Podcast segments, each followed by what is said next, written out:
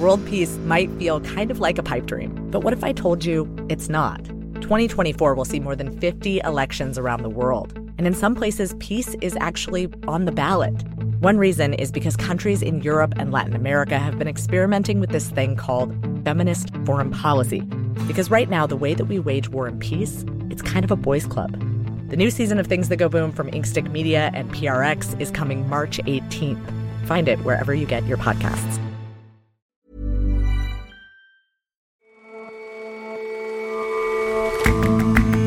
Hello and welcome to The Intelligence on Economist Radio.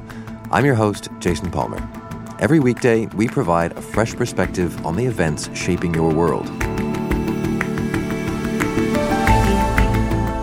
The president of Burundi wants to run for a third term. Problem is, his country can't afford to hold a poll. So he's instituted an election tax. For some officials, that's become an excuse for extortion. For some citizens, a reason to flee the country. And it's easy to imagine that you really, really want that next promotion. But be careful what you wish for. Our columnist updates a half century old management maxim that makes that next step up the ladder look less attractive.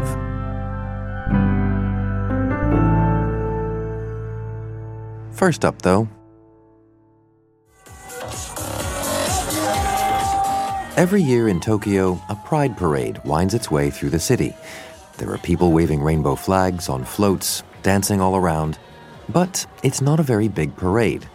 And civil rights for gay, transgender, and queer people in Japan are still in their early stages. Same sex marriage is not recognized. Some people are trying to change that. I would like to fight this war together with sexual minorities all around Japan. This is activist Kenji Aiba. On Valentine's Day, he and his partner joined 12 other same sex couples across the country, suing to demand the right to marry. Their cases continue. They hope Japan will follow the example of Taiwan, which recently legalized same sex marriage, the only country in Asia to do so. Their cases continue. Other activists are using next year's Olympic Games in Tokyo to pressure businesses and the government to change. We have to use the Olympic and Paralympic Games to change the society more friendly to LGBTQ people. Aya Noguchi is an academic who focuses on gender and sexuality in sports and advocates for rights for LGBTQ people. That's lesbian, gay, bisexual, transgender, and queer. And also, this is kind of the moment of the people to know what is happening, what what is the issues of the uh, people who are LGBTQ, so we can take action to change the society. As well as pressuring politicians to make changes to the law, she wants businesses to become more welcoming to different sexualities, and of course, for athletes to feel they can be open. Yeah, it, it's still conservative. That, I think that is why Japan, we don't many athletes who are coming openly coming out because society still have the conservative perspective of LGBTQ. Especially older age people doesn't really understand the situation of LGBTQ. Last month, opposition parties submitted a bill in the Japanese parliament, the Diet, that would legalize same sex marriage. But for the conservative ruling party, that would have been a big step. Well, the Diet ended its official business for this, the current session, having failed to pass a bill to legalize uh, same sex marriage. David McNeil reports on Japan for The Economist. That was considered a blow to activists. It wasn't unexpected, but uh, many activists had hoped that Japan might follow Taiwan. So, why is that a trickier proposition in Japan? Well, I mean, I guess it's partly social, partly political. The Liberal Democratic Party uh, is conservative. They don't invest a lot of time or energy in what we might call progressive causes. There are hardline conservatives in the party who feel very strongly that they they don't want uh, gay marriage in Japan. Most famously, last year you had uh, an ally of the Prime Minister Shinzo Abe. Uh, who called gay couples uh, unproductive, meaning that they, they don't have children. And so, how does that play out for, for people who are gay in Japan? Do you what, do you know about what it's like to be gay in Japan? You know, what surprised me is that in many ways Japan is very tolerant towards gay people. There is one of Asia's, if not the Asia's biggest gay quarter, uh, Nichome in Shinjuku. Uh, it's a one square mile bustling kind of warren of gay bars, uh, shops, and um, clubs for uh, for gay and lesbian people, and um, it's pretty racy. And I think the attitude is um, that there, there's tolerance uh, for the gay lifestyle, uh, but there isn't the same kind of political activism, if you like, that you have in other parts of the world. There isn't uh, a strong push from the political world to to change things. Um, I think the attitude is basically don't ask, don't tell in many cases.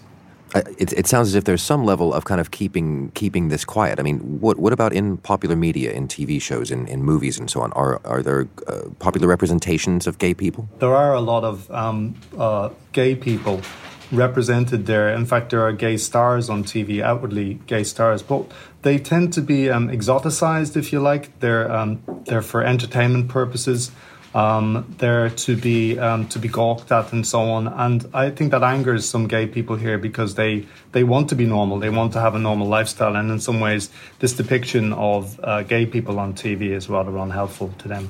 And you mentioned Taiwan being the uh, the sort of the example country, the only country in Asia to, to legalize same sex marriage, um, which I mean that that puts Asia very much out of step with much of the rest of the world, Europe, North America, um, even uh, conservative places like Latin America. Why is Asia different? Well, that's a very big question. You know, if you if you look at um, parts of Asia, for example, uh, Malaysia, Indonesia, there's um, there's outward repression of gay people, and arguably it's getting worse. And obviously, that has to do with uh, the governments that they have there. Um, uh, but other parts, uh, you know, most notably Taiwan, but also India, uh, Bangladesh, uh, governments there uh, tend to take um, a don't ask, don't tell attitude.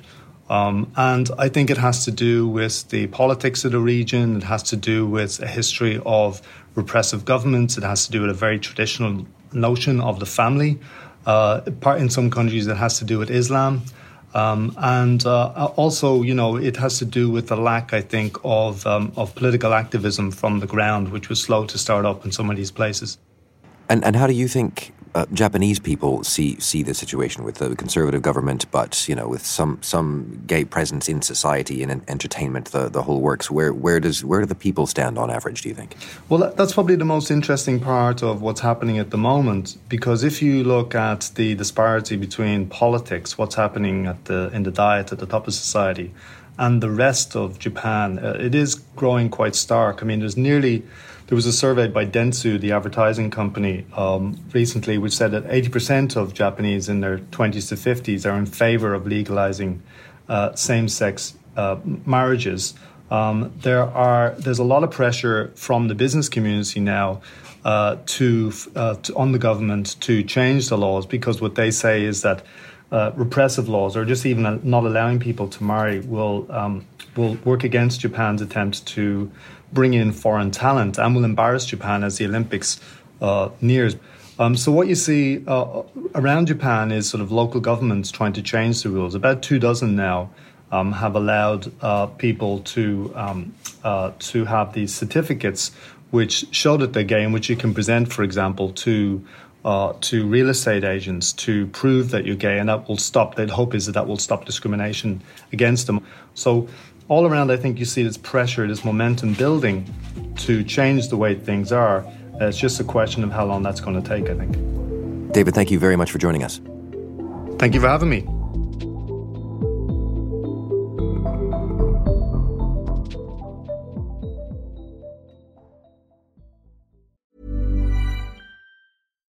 World peace might feel kind of like a pipe dream, but what if I told you it's not? 2024 will see more than 50 elections around the world. And in some places, peace is actually on the ballot. One reason is because countries in Europe and Latin America have been experimenting with this thing called feminist foreign policy. Because right now, the way that we wage war and peace, it's kind of a boys' club. The new season of Things That Go Boom from Inkstick Media and PRX is coming March 18th. Find it wherever you get your podcasts.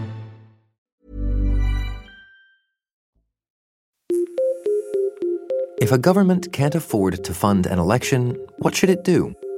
For Burundi's President Pierre Nkurunziza, the solution is simple force his impoverished people to stump up the cash. His election tax is just one of the factors driving the country's refugee crisis. 400,000 Burundians have fled over the past four years. I'm based in the Democratic Republic of Congo, and I live relatively close to the Burundian border. Olivia Acland reports for The Economist. Since 2015, there have been thousands of Burundian refugees crossing the border seeking refuge in Congo, fleeing from ongoing political violence in their country. This has been particularly bad since 2015, when the president Pierre Nkurunziza decided that he was going to run for a disputed third term, which is against the constitution. There was a failed coup, and ever since, the president's men have been energetically stifling dissent. There was a report from Human Rights Watch in 2018 that said an estimated 1,700 people were killed in targeted attacks between 2015 and 2018.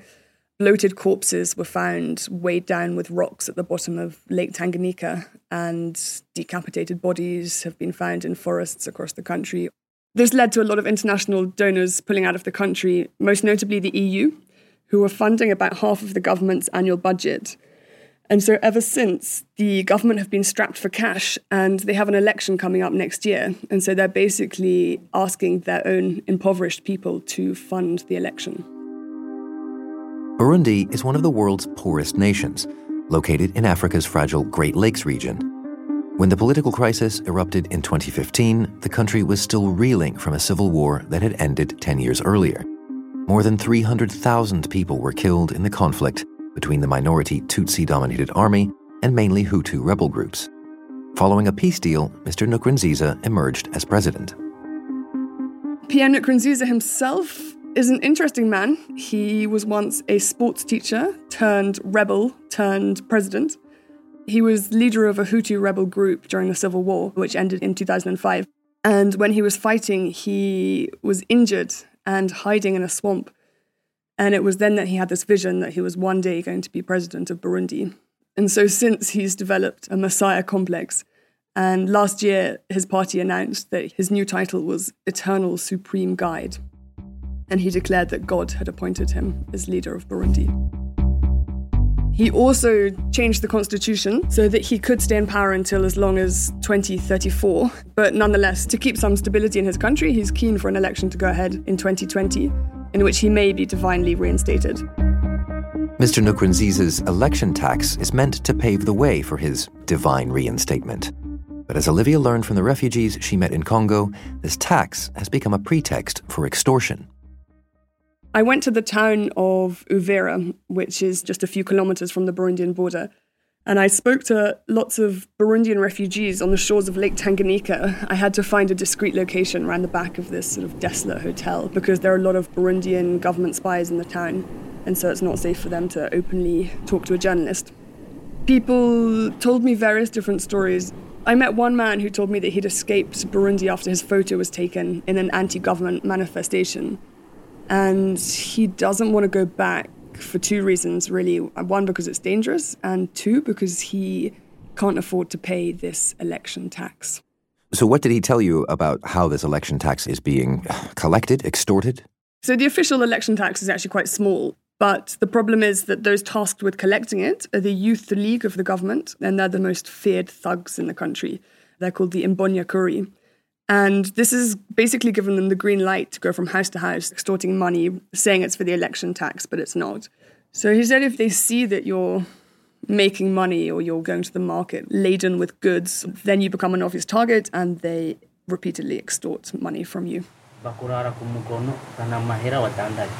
If you sell your cow, uh, the Imbonerakure comes and they ask you the money, what you sell if you go to the market, eh, for example, you go with your banana, you go with the potatoes, you go with your, your goats, they ask you the money. And what if you refuse them, or what if you simply don't have the money they're asking for? He said if you refuse them, they can arrest you, and sometimes you're released once you've paid up. Sometimes, if you disagree, they beat you up. If you disagree to give the money that he asked you, they took a stick and they beat you and because they have the state on their side, if you try and fight them, then the police will just come and arrest you. To found 10,000 Burundian franc, it is very hard. He doesn't have a cow, he doesn't have a hen, he doesn't have a goat or sheep. and to fund the school fees of the children, it is very hard. How to fund that 10,000 Burundian franc for paying for the election? And these are some of the world's poorest people to begin with, right? Mm-hmm. Yeah, yeah. So in the last four years, particularly, Burundi has sunk ever deeper into poverty. 56% of children under five are malnourished, which is a huge, huge number. And three quarters of the population live below the poverty line. GDP per capita has gradually shrunk every year since 2014.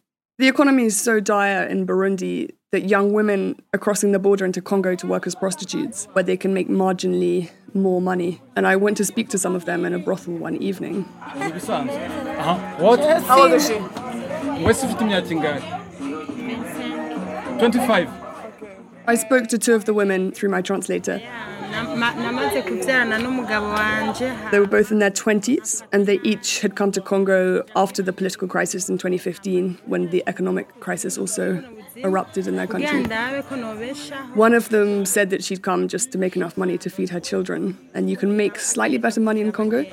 She says, even if they have uh, their body are tired, but tonight they can have uh, five five husbands.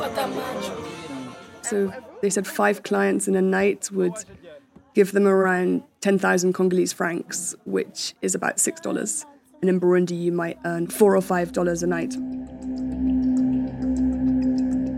And so, besides the flood of refugees into Congo, I mean, has this broad crisis had any knock on effects for the region? Yeah, so Burundi's sort of ever deepening crisis also poses huge problems for the fragile region. When Mr. Nkurunziza extended his term, he flouted the Arusha Accords, which basically ended the war in Burundi. And they promised democracy and they also promised a power sharing deal between the Hutu and Tutsi ethnic groups. These solutions could now collapse, which could reignite the same tribal tensions that also once led to a genocide in neighboring Rwanda, followed by a war in Congo. And so, how do you see this playing out? I mean, is this extortion, this politically motivated violence, is it only to get worse? Yeah, so the withdrawal of international funds means that the world's paying less and less attention to Burundi, and that allows the Imbonerakure to continue their violent rampage through the country totally unabated. In 2015, after the president was re elected, he promised that by the help of God, he would scatter his enemies like flour thrown in the air, and he seems to be showing a pretty strong commitment to this promise. Olivia, thank you very much for joining us. Thanks for having me, Jason.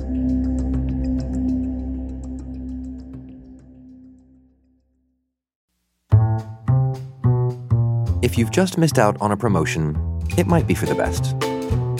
That's not just a platitude, though. There's plenty of research showing that the higher up the greasy pole you go, the worse it might get. You might become unhappy, stressed, even really bad at your job. The Peter Principle by Laurence Peter, it's a book that was published 50 years ago, is that you get promoted to your level of incompetence. Philip Coggan writes Bartleby, the Economist's column on work and management. It's easy to understand. If you do your job well, your boss is impressed, you get promoted. That keeps happening until what point? The point at which you don't do your job well. You're incompetent, so you don't get promoted. And the corollary of that is that if you are a senior person in a position for a long time, you're probably incompetent. If you weren't incompetent, you would have been promoted. And so, how does all of that endemic incompetence affect workers? Well, of course, it means that many workers are working for incompetent managers. There's been a study of sales workers, 40,000 sales workers in 131 firms. Those firms tended to follow the principle of promoting the best salesman. It sounds perfectly logical. The problem is, of course, that the best salesmen are not necessarily the best managers. What they're good at is ringing people up or getting them in a showroom, persuading them to buy a good. That's not the same thing as looking after the career interests of your staff and organizing rotas and all the rest of it. And they found that the best salespeople tended to have their staff produce worse sales records than the poorer salespeople when they got promoted. Now, there's a sort of theory about this, a different principle, the Dilbert principle, named after the famous cartoon strip. So Scott Adams proposed that you promote the incompetent people, so he has the pointy haired boss, And thus you let the incompetent boss handle things like the paper clips and the holiday rota and the pointless career reviews, while the rest of you get on with doing the actual job, engineers in the case of Dilbert. But but what about these managers themselves? I mean, it, it can't be that everyone doesn't realize they're incompetent. They they must know that they are. I think they do. I think a lot of people pursue promotion because it seems like a good thing. You get more money, you get more status, and then they find that in the end it doesn't pay off. So the example that sticks in my mind is my own father who was a teacher, spent much of his life trying to get promoted to become a headmaster. And when he was a headmaster, he was less happy because he was no longer teaching. So a lot of people get promoted and stop doing what they like doing in the first place. So the Bartleby curse, if you like, is that you get promoted and to a level when you're unhappy with your job. And when you're unhappy with your job, it often happens that you don't perform well. And secondly, that your work life balance gets out of order. If you are a manager, the chances are that your boss always wants to contact you at weekends, that your staff feel the right to kick up any difficulties that they have to ask you to answer all their questions. And so your time is not your own. So if you pursue promotion just for the sake of it, then you are likely to end up unhappy. The trick is to reach the level of pay and status within your organization just below that level of unhappiness. So, say be a magazine columnist, for example, where you're reasonably paid, but you're not having to order everybody else about. So, the, from from an employee's point of view, that, that seems like a good prescription. What about a prescription then for employers? What, what should they do to avoid, I don't know, concentrating incompetence or or fomenting unhappiness? Well, I think they should not automatically assume to promote the best worker at a particular trait. So the best journalists are not the best managers, the best salesmen are not the best managers, and so on. So you're looking for a different set of qualities in managers than you are from looking in technical staff or other staff. And that re- probably requires a bit of training and a bit more sophisticated assessment. I think that the great problem with companies is they tend to feel old Joe or old Sally deserves a promotion. They should be in charge. They've worked really hard, and then they give it to them without considering whether it's suitable. Philip, thank you very much for your time. Now get back to work. Thank you, Jason.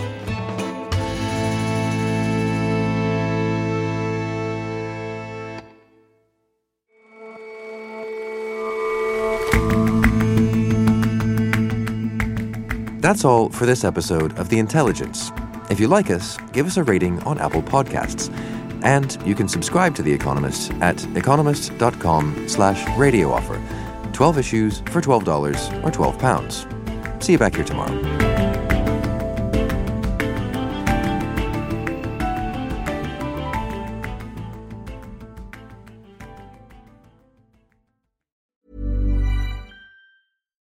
World peace might feel kind of like a pipe dream, but what if I told you it's not?